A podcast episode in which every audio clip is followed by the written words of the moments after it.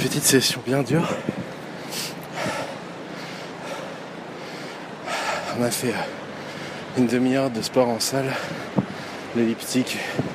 Moi j'ai fait un peu de muscu. Et ensuite euh, un quart d'heure de course dehors parce qu'il s'est mis à faire beau. Et là j'ai les genoux défoncés. En plus j'ai failli être empoisonné par mon beau-père pharmacien qui a voulu me filer de l'homéopathie. Je m'en suis rendu compte avant que le drame n'arrive. Encore une victoire de canard. Bon ciao.